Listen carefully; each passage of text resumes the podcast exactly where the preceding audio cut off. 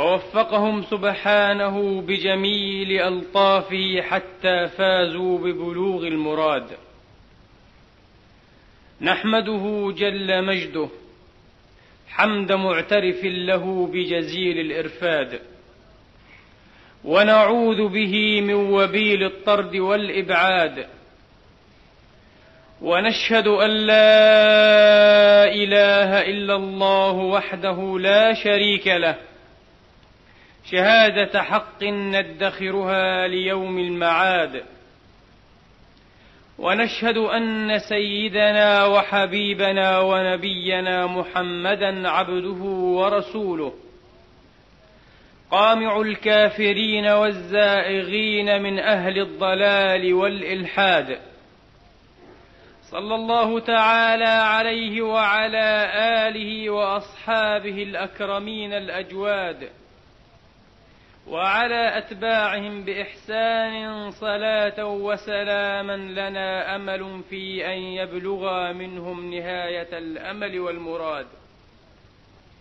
عباد الله أوصيكم ونفسي الخاطئة بتقوى الله العظيم ولزوم طاعته. كما أحذركم وأحذر نفسي من عصيانه ومخالفة أمره.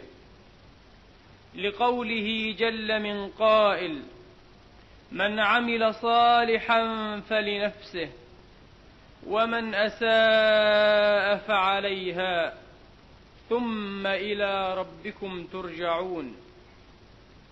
أما بعد أيها الإخوة المسلمون الأفاضل فيقول الله سبحانه وتعالى في كتابه الكريم بعد أن أعوذ بالله من الشيطان الرجيم. بسم الله الرحمن الرحيم. ولا تقربوا مال اليتيم إلا بالتي هي أحسن حتى يبلغ أشده. وأوفوا بالعهد إن العهد كان مسؤولا. وأوفوا بالعهد إن العهد كان مسؤولا.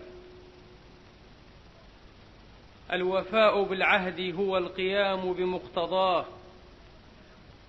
وقد أمرنا الله سبحانه وتعالى في غير آية من كتابه العزيز أن نقوم بمقتضى العهود والعقود. العقود التي ألزمنا الله عز وجل بها وعقد تكليفها بنواصينا. والعقود التي ألزمنا بعضنا البعض في معاملاتنا مما أوجب الشارع الوفاء أو الإيفاء به. وهذه جملة عامة تنتظم العهود جميعا والعقد هو العهد إذا أكد. العقد هو العهد إذا أكد. يا أيها الذين آمنوا أوفوا بالعقود أي بالعهود المؤكدة وأوفوا بعهد الله إذا عاهدتم. والوفاء خلق كريم عال تتشوف إليه الأريحيات الصافية الرائقة وتشرئب إليه أعناق الهمم العالية. وقد تمدحت به العرب في كلامها نثرها وأشعارها ونقل عنهم فيه قبل الإسلام وبعد الإسلام على وجه أخص من غرائب الوقائع وبدائع القصص مما أسفرت عنه وجوه الأوراق وتناقلته ألسنة الثقات في كثير من الآفاق. ومما استحسنته عيون البصائر وصار دائرا على ألسنة الحاضر والغابر. الشيء الطيب الكثير المستحسن الذي يوافق مقتضى الهمم العالية. والإيفاء أبلغ من الوفاء. وإن كان الوفاء هو الإتيان بالشيء تاما من جميع جوانبه. وإذا ما عدنا إلى تعريفات المعاجم لهذا اللفظ وجدناها تقصر دلالته على معاني بعينها إلا أن هناك ضربا من أضرب الوفاء هو أحقها بهذا اللفظ هو أحقها بهذا اللفظ وأدخلها وأبعدها وأعمقها في الدلالة على مصداقه. لكنه في طروس المحابر أو في طروس القواميس والمعاجم أندرها ذكرا وهذا ما يثير العجب. إنه ليس الوفاء بالعهد إنه الوفاء للعهد. ثم هذا العهد ليس عهدا قطعت به الألسنة واشتغلت به الذمم إنه عهد زكته الأيام ورشحت له الأخلاق الماجدة المبرأة. إنه عهد زكته الأيام ورشحت له أخلاق الرجولة الماجدة المبرأة فهو حقيقة العهد وروحه وإن لم يكن صيغته وصورته. وهذا العهد تتسع أمداؤه فيشمل عهود الإخوان والأحبة ويشمل عهود الأوطان ويشمل عهود الأزمان. ولذا قال قائلهم ولله دره إذا أردت أن تخبر وفاء الرجل وأمانته لعهده فانظر بكاءه على إخوانه وتشوقه إلى أوطانه وكثرة حنينه إلى ما مضى وتصرم من زمانه. وكما قيل الإبل على غلظ أكبادها تحن إلى بلادها. وأما القول حب الأوطان من الإيمان فليس بحديث. وإن كان معناه صحيحا بل صحيحا جدا. وإن كان معناه صحيح بل صحيح جدا. هذه دائرة واسعة يعمل فيها المعنى الصحيح والدلالة الحقة للعهد. وأما أغربها فهو الوفاء بعهد الأزمان أي الوفاء بعهد العهود. فالوفاء بعهد الأزمان وردت إليه الإشارة في أحاديث نبوية بل في آيات قرآنية كريمة. فليس مما يسوغ أو يجمل بالإنسان إذا كان مريضا فشفاه الله أو كان فقيرا فأغناه الله أو كان حقيرا وضيعا فرفعه وأعزه الله أن يفصل بين أمسه ويومه بصور غليظ. ثم يتنكر ويزعم أنه ما كان قط مريضا ولا وضيعا ولا محتاجا ولا معدما. ليس هذا مما يسوغ ولا مما يجمل. ولذا نبهنا الله عز وجل في أكثر من آية قرآنية جليلة إلى وجوب تذكر ما سلف وغبر من الأزمان والعهود أن يغفل عنها الإنسان أو يتناساها. واذكروا إذ أنتم قليل مستضعفون في الأرض تخافون أن يتخطفكم الناس فآواكم وأيدكم بنصره ورزقكم من الطيبات لعلكم تشكرون. ألم يجدك يتيما فآوى؟ ألم تكن على هذه الحالة؟ ووجدك ضالا فهدى ووجدك عائلا فأغنى؟ ووجدك ضالا فهدى يذكره ربه سبحانه وتعالى بما مضى وغبر وتصرم من أحواله وزمانه. وهو عليه الصلاة وأفضل السلام قص علينا قصة من روائع وبدائع وأحسن القصص في الحديث الذي أخرجه في الصحيحين من رواة أبي هريرة رضي الله تعالى عنه وأرضاه وقصصته من على هذا المنبر وكنت معتزما أن أوجزه أو أن أشير إليه إشارة الإيجاز بهذا المقام لكن لجلاله وأثره البعيد في النفس استحسنت أن أعيده برمته. يقول عليه الصلاة وأفضل السلام أن ثلاثة نفر كانوا في بني إسرائيل أبرص وأقرع وأعمى. أراد الله جل جلاله أن يبتليهم فبعث ملكا إليهم فجاء الأبرص وقال له ماذا تتمنى أو ماذا تشتهي وتحب؟ فقال أتمنى جلدا حسنا ولونا حسنا ويذهب هذا ويذهب عني هذا الذي قذرني الناس جعل الناس يتقذرونني فمسحه الملك بيده فأعطاه الله جلدا حسنا ولونا حسنا. قال له الملك فأي المال أحب إليك؟ قال الإبل.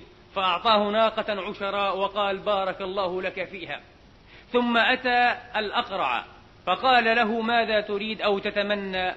قال شعرا حسنا ويذهب, هذا ويذهب عني هذا الذي قد رني الناس. فمسحه بيده فأعطاه الله عز وجل شعرا حسنا ثم سأله وأي المال أحب إليك؟ قال البقر فأعطاه بقرة حاملة. ثم قال بارك الله لك فيها. ثم جاء الأعمى وسأله ما تتمنى؟ قال أن يرد إلي بصري أو أن يعود إلي بصري. فمسحه بيده فعاد إليه بصره. قال وأي المال أحب إليك؟ قال الغنم. فأعطاه شاة والدا أي حاملا. فأعطاه شاة والدا. ثم بورك للجميع فيما أعطاه الله سبحانه وتعالى. فنتج هذا وولد هذا فصار لهذا واد من إبل ولهذا واد من بقر ولهذا واد من غنم. ثم إن الله سبحانه وتعالى أرسل الملك إليهم كرة أخرى فجاء الأبرص في صورته وهيئته وقال غريب انقطعت بي حبال سفري وليس لي بعد الله بلاغ إلا بك. أريد منك ناقة أتبلغ بها في سفري. قال الحقوق كثيرة. بخل بما أعطاه الله. ابتلي فلم ينجح في الابتلاء. قال الحقوق كثيرة. فقال له كأني أعرفك. كأني أعرفك. ألست أنت الأبرص الذي كان من شأنك كذا وكذا وأبدلك الله لونا حسنا وجلدا حسنا وأفاض عليك من نعمائه؟ قال إنما ورثت هذا المال كابرا عن كابر قال إن كنت كاذبا صيرك الله إلى ما كنت. وهكذا كان. ثم جاء الأقرع فقال له مثلما قال الأبرص فرد عليه هذا مثلما رد الأول قال إن كنت كاذبا صيرك الله إلى ما كنت. ثم جاء في الثالثة الأعمى فقال له الأعمى قد كنت أعمى. فرد الله علي بصري وأنعم علي من نعمائي وأسبغ فخذ ما شئت ودع ما شئت فوالله لا أجهدك اليوم شيئا أخذته لله. لا أجهدك اليوم شيئا أخذته لله فقال أمسك مالك قد ابتليتم فرضي عنك وسقط على صاحبيك. الله أكبر. وهذه الجملة المؤثرة. قد ابتليتم فرضي عنك وسقط على صاحبيك. فاحذروا يا إخواني ويا أحبابي أن يبتلى أحدكم بنعماء الله وهو لا يشعر. فقيدوا نعماء الله بشكرها فقيدوا النعم الشكر. فهذا ضرب من الوفاء. أن يفي الإنسان لماضيه فيتعلم منه أو يثبت عليه إن كان ماضي خير أو عهد ذكر وإخلاص وصدق وجهاد ومجاهدة. هذا من الوفاء وليس من الوفاء أن يتنكر الإنسان لماضيه. أيها الإخوة المسلمون القصص أسلوب اصطنعه القرآن الكريم كما اصطنعه النبي والأدباء والمعلمون والمربون. اصطنعه القرآن الكريم وهو أسلوب له بالغ الأثر في النفس الإنسانية. ولذا قال الإمام أبو حنيفة رضي الله تعالى عنه وأرضاه بعض القصص أحب إلي من كثير الفقه لأن الله يثبت به قلوب أوليائه. ثم تلا قوله جل مجده وكلا نقص عليك من أنباء الرسل ما نثبت به فؤادك. وجاءك في هذه أي في هذه الأنباء والآيات وجاءك في هذه الحق وموعظة وذكرى للمؤمنين.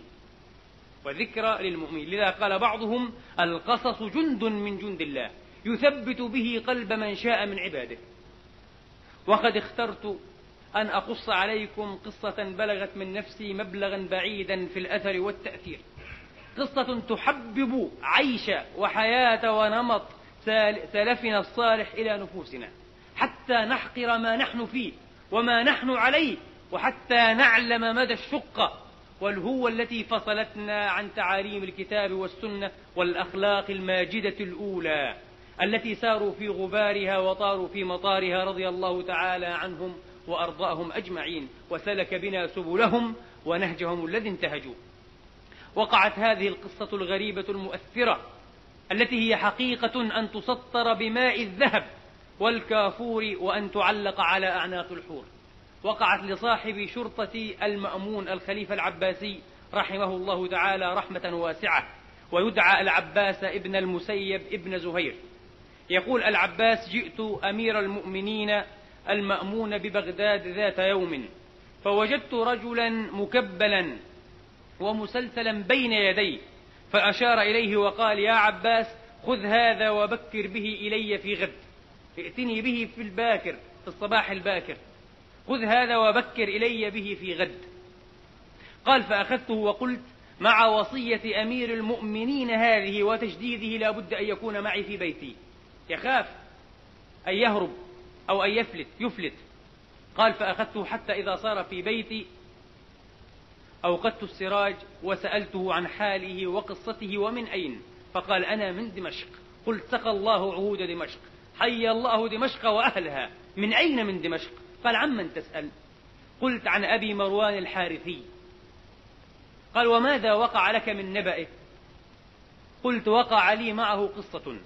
قال فلست مخبرا إياك شيئا من نبأه حتى تخبرني ما وقع لك معه. قلت له يا عبد الله قد ثار ثائرة الناس وبغوا علينا عندما كنا بالشام.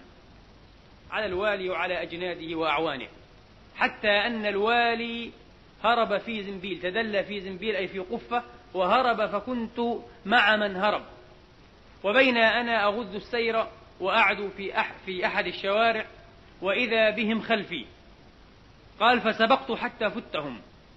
إلى أن رأيت أو لاحظت رجلا جالسا بباب داره فقلت أغثني أغاثك الله؟ قال أدخل في أمان الله. لا يسوءك شيء لا تراع قال فدخلت. فأدخلتني زوجه في المقصورة. بيت محصن يقال يكون أكبر ويقال يكون أصغر من غيره. وفي العموم لا يدخله إلا صاحبه وبالذات النساء. قال فأدخلتني في المقصورة فإذا هم قد وصلوا. فقالوا هو والله عندك. قال دونكم الدار ففتشوها. ففتش ففتشوها حتى لم يبقى سوى المقصورة. فقالوا إنه في المقصورة. فصرخت المرأة وصاحت وانتهرتهم لأن هذا لا يليق وهو من العيب. قال فانطلقوا فقال أذهب الله عنك الشدة والباس لا تراع أنت في أماني أنت في أمان ودعة. قال فلم يفتر عن رقابتي وتفقد أحوالي عشت معه في أهنأ وأرغد عيش أربعة أشهر. حتى سكنت الثائرة وهدأت الفتنة فتنة البغاء فقلت له أجزني بالخروج لكي أبحث عن أحد من غلماني فلعلي أقع منهم على خبر. فأخذ علي العهود والمواثيق إن أنا خرجت أن أعود إليه. انظروا الكرم والشهامة والمروءة الماجدة. قال فخرجت فلم أعثر على أي منهم. فعدت إليه فقال على ماذا تعزم؟ قلت على أن أتوجه إلى بغداد. فقد سكنت الثائرة قال القافلة تنطلق بعد ثلاثة أيام. قال وبعد ثلاثة أيام جاءني السحرة أي في السحر قبيل الصبح قيل هو السدس أو الثلث الأخير من الليل. جاءني السحرة فقال لي القافلة بانتظارك وأخشى أن تفوتك وتنفرد دونهم. فقلت في نفسي كيف أخرج؟ وليس معي ما أكتري به مركوبا وليس معي ما أتبلغ أو أتزود به. فإذا به ينادي علي أن اخرج على بركة الله. فخرجت فإذا به قد أسرج بغلا ووضع عليه أحمالا من الزاد والطعام والملبس وعليه فرش وأخذ منطقة وسيفا فشدهما في وسطي وأركبني على فرس وقال وهذا الغلام يسوسك ويخدمك في رحلتك. فانطلق على بركة الله. الله أكبر. كرم. ليس وفاء فقط وإنما كرم منقطع النظير. قرأت قصة مرة عن الوزير أبي خشبة المصري في هذا القرن. الآن خطرت على بالي وطريف أن أسوقها. قصة عجيبة جدا. أبو خشبة هذا قبل أن يتولى الوزارة قبل أن يستوزر. جاء الشام وكان شابا. وأراد نزلا أي فندقا أو هوتيلا. قال فرأيت رجلا شيخا هرما جميل المحيا مهيب الطلعة. فقلت له يا عم أو يا حاج هل هنا من نزل؟ فقال نعم. وأشار إلى البيت الذي يجلس على بابي. قال هذا نزل من أحسن النزل. ادخل فيه. قال فدخلت عنده. ما جلست في حياتي وما نزلت في نزل خيرا من هذا النزل. شهرا كاملا. نظافة وطعام وشراب وخدمة. قال وبعد أن انقضى الشهر جئت لكي أحاسبه. قال على ماذا تحاسب؟ قلت على مدة إقامتي في النزل.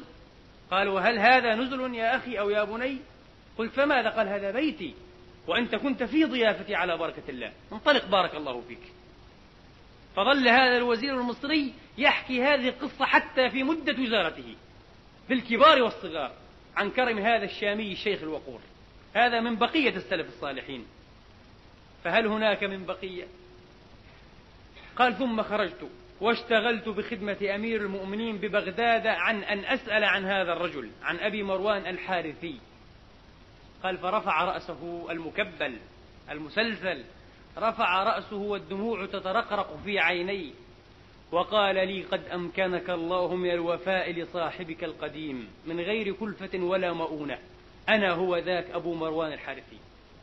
لكن ما نزل بي من ضر وألم وقلة نوم وسفر وعذاب هو الذي غير عليك حالي. قال فتأملته فإذا هو الرجل بعينه. فما تمالكت نفسي أن قمت وقبلت رأسه وصرت أبكي. وقلت له فقص علي قصتك. قال قد هاجت فتنة كالأولى في دمشق ونسبت إلي. فبعث أمير المؤمنين بعض أجناده وعساكره فأصلحوا الحال وأخذوني وضربوني ضربا أشرفت منه على الموت. وخطبي عنده جسيم وخطري عظيم وأراني مقتولا لا محالة. فإن أردت أن تكافئني بل أن تزيد في المكافأة. فقد حضر معي أحد غلماني. فابعث إليه لكي أوصي. فإنني خرجت من بين أهلي ولم أدع وصية. فقلت يفعل الله خيرا. فبعث العباس ابن المسيب ابن زهير رحمه الله تعالى من رجل صادق وفي بالعهد والذمة. بعث إلى حداد ففك قيوده وكسر أغلاله وسلاسله وبعث إلى غلامه. فلما حضر الغلام ومثل بكى أبو مروان وصار يوصيه. لكن العباس لم يدعه قال له أنا لن أدعك تقع في يد المأمون. أنت تسافر هذا الصباح على بركة الله. وجهز له مركوبه وآلة السفر. قال وأنا والله لا أبرح بغداد. لا أدعوك تقيني بنفسك. الأول حلف على على ألا يدعه يقع بين يدي المأمون. والثاني حلف ألا يترك بغداد لكي لا يفتديه أخوه بنفسه. قال له فإن كان الأمر كذلك فامكث قريبا وحدد له مكانا معينا في بغداد. فإن أنا سلمت بعثت إليك وأبلغتك. وإن أنا هلكت فقد وقيتك بنفسي. وكافأتك أي عن وفائك القديم. قال على بركة الله. فلما انفجر أو انفلق الصباح جاء رسل المأمون قالوا للعباس قم وهاتي صاحبك. فإن أمير المؤمنين قد أرسل في طلبكما. وقد كان العباس ابن المسيب قد تحنط ولبس كفنه تحت ثيابه. فجاء فلما مثل بين يدي الخليفة رضي الله عنهم الخليفة. بعض الناس يتحدثون عن أخطاء التاريخ. انظروا هذا الخليفة العباسي المأمون على ما سطر التاريخ من بعض أخطائه لكن انظروا إلى كرامته إلى مروءته إلى رجولته إلى إسلامه. أين مثل المأمون رضي الله تعالى عنه وأرضاه؟ قال فقال أين صاحبك؟ بعنف. فقلت يا أمير المؤمنين قال لله علي عهد قبل أن أكمل كلامي. لئن قلت إنه هرب لأضربن عنقك. قلت لم يهرب. قال فماذا إذن؟ قلت يا أمير المؤمنين أعطيني فرصة لكي أوضح لك الأمر. قال تكلم. قال فقصصت عليه ما كان من نبئي ونبئه. قلت حدث كيت وكيت وكيت. فقال لا جزاك الله عن نفسك خيرا. المأمون غضب. لا جزاك الله عن نفسك خيرا. عاملك بما عاملك به من دون معرفة. وكافأته بهذا بعد المعرفة. هلا بعثت إلينا وأخبرتنا فأحسنا مكافأته عنك؟ وأجزلنا له في العطية. المأمون تأثر بهذه المواقف مع أن هذا غريمه نسبت إليه ثورة وهائجة ضد المأمون في الشام. قال فقلت يا أمير المؤمنين هو في مكان قريب وقد اتفقنا على كذا وكذا. قال وهذه منة أعظم وأحسن من الأولى. ابعث إليه وهدئ من روعه. قال فجئته وقصصت عليه القصص. فقال الحمد لله. الذي لا يحمد في السراء والضراء إلا هو. فلما وقف بين يدي المأمون أجلسه إلى جانبه وأكرم وفادته وباسطه ولما حضر الغداء خلع عليه وأمر له بشيء وأحمال كثيرة وعرض عليه أعمال الشام أي أن يصير واليه على الشام فاستعفى طلب أن يعفيه من ذلك. فأرسله إلى الشام وأمره بأن يكاتبه بأحواله في كل مدة على الدوام من دون انقطاع وأمر والي الشام وأوصاه به خيرا وأن يعفيه من الخراج. فكان كلما جاء بريد الشام وفيه رسالة أو كتاب من أبي مروان ابتسم المأمون إذا فضه ونظر إلى العباس وقال له يا عباس هذا كتاب صاحبك. رضي الله تعالى عنهم وأرضاهم. وهكذا ترون أن الوفاء بالذمة والعهد. أن الوفاء كيف ينجي صاحبه من المعاطب وكيف ينقذه من التلف بعدما قضبت القواضب وكيف يرتقي به صاحبه غوارب المراتب. فالوفاء في بعض الأحيان قد تثقل مغارمه وقد يكلف المال أو الأحبة أو النفس. ولكن لا بد من دفع هذه الضريبة لأنها ضريبة المجد. ضريبة المجد ورحم الله أبا الطيب عندما قال لولا المشقة ساد الناس كلهم الجود يفقر والإقدام قتال. فلا بد من مشقة ولا بد من ضريبة. وأحسن ما يتمثل به في هذا المقام بخصوص هذين الجليلين الكريمين قول أبي تمام رضي الله تعالى عنه أو رحمه الله عندما قال أولى البرية حقا أن تراعيه عند السرور الذي آتاك في الحزن. إن الكرام إذا ما أسهلوا ذكروا. من كان يألفهم في المنزل الخشن. صاحب المعروف لا يقع وإذا وقع على متكأ صاحب المعروف لا يقع وإذا وقع فعلى متكأ وجد ما يتكئ عليه. من يفعل المعروف لا يعدم جوازيه لا يذهب العرف بين الله والناس. أقول قولي هذا وأستغفر الله العظيم لي ولكم فاستغفروه إنه غفور تواب رحيم.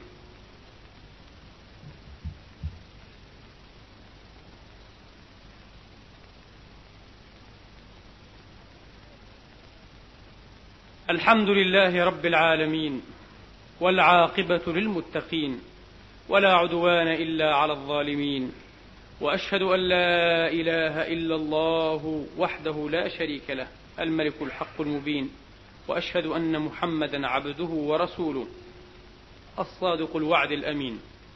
صلى الله تعالى عليه وعلى آله وأصحابه الأكرمين وعلى أتباعهم بإحسان إلى يوم الدين. عباد الله اعلموا أن الله سبحانه وتعالى قد أمركم بأمر بدأ فيه بنفسه ثم ثنى فيه بملائكة عرشه وقدسه فقال جل من قائل مخبرا وآمرا إن الله وملائكته يصلون على النبي. يا أيها الذين آمنوا صلوا عليه وسلموا تسليما.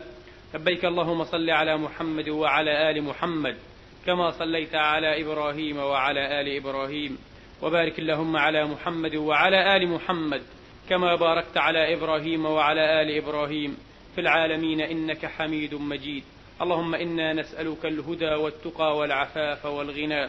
لا تدع لنا في هذا اليوم الكريم ذنبا إلا غفرته ولا هما إلا فرجته ولا كربا إلا نفسته ولا ميتا إلا رحمته ولا مريضا إلا شفيته ولا غائبا إلا رددته. ولا مكسورا إلا واسيته ولا مدينا إلا قضيت عنه دينه ولا أسيرا إلا أحسنت فكاكه ولا حاجة لنا فيها صلاح ولك فيها رضا من حوائج الدنيا والآخرة إلا أعنت على قضائها. ربنا آتنا في الدنيا حسنة وفي الآخرة حسنة وقنا عذاب النار.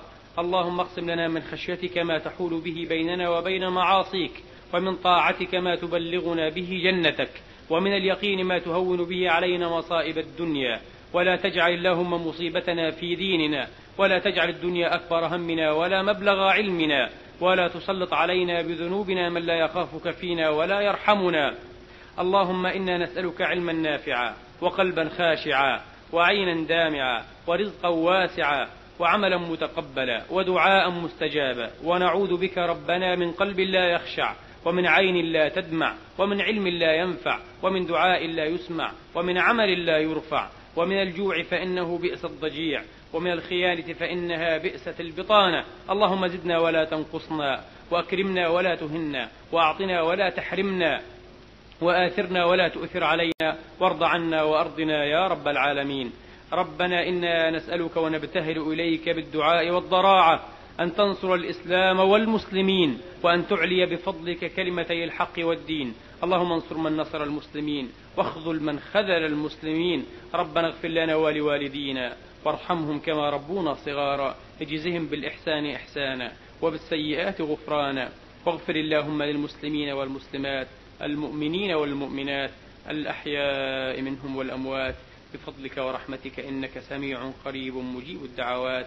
عباد الله إن الله يأمر بالعدل والإحسان وإيتاء ذي القربى وينهى عن الفحشاء والمنكر والبغي يعظكم لعلكم تذكرون. اذكروا الله يذكركم واشكروه يزدكم وقوموا إلى صلاتكم يرحمني